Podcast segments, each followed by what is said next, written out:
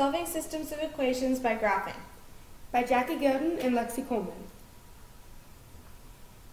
There are three steps to solve systems of equations by graphing. The first step is to graph the system to find the coordinates. Next, find where the two equations intersect on a coordinate plane. The solution will be the intercept point. Finally, test the solution using the intercept coordinate points. Here's an example of a system of equations.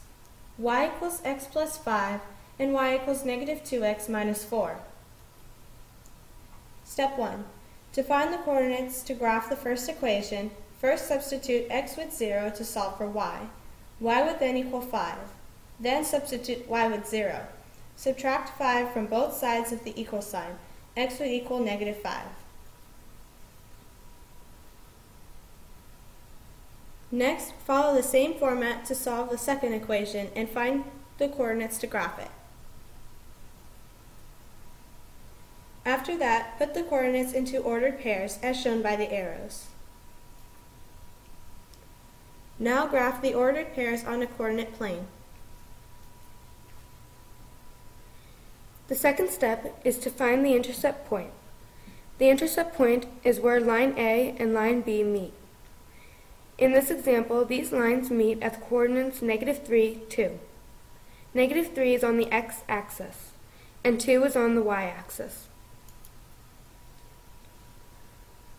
Step 3. Testing the solution. The solution to this system is negative 3, 2. To check your answer, substitute x and y with the solution for each equation. If both numbers on either side of the equal sign match, then your answer is correct.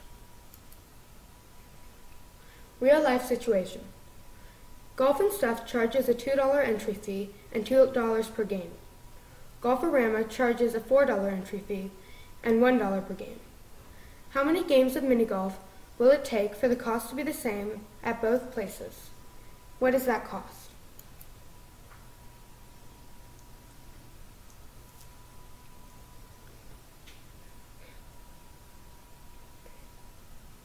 This is how you lay out equations to create the system to solve for the situation.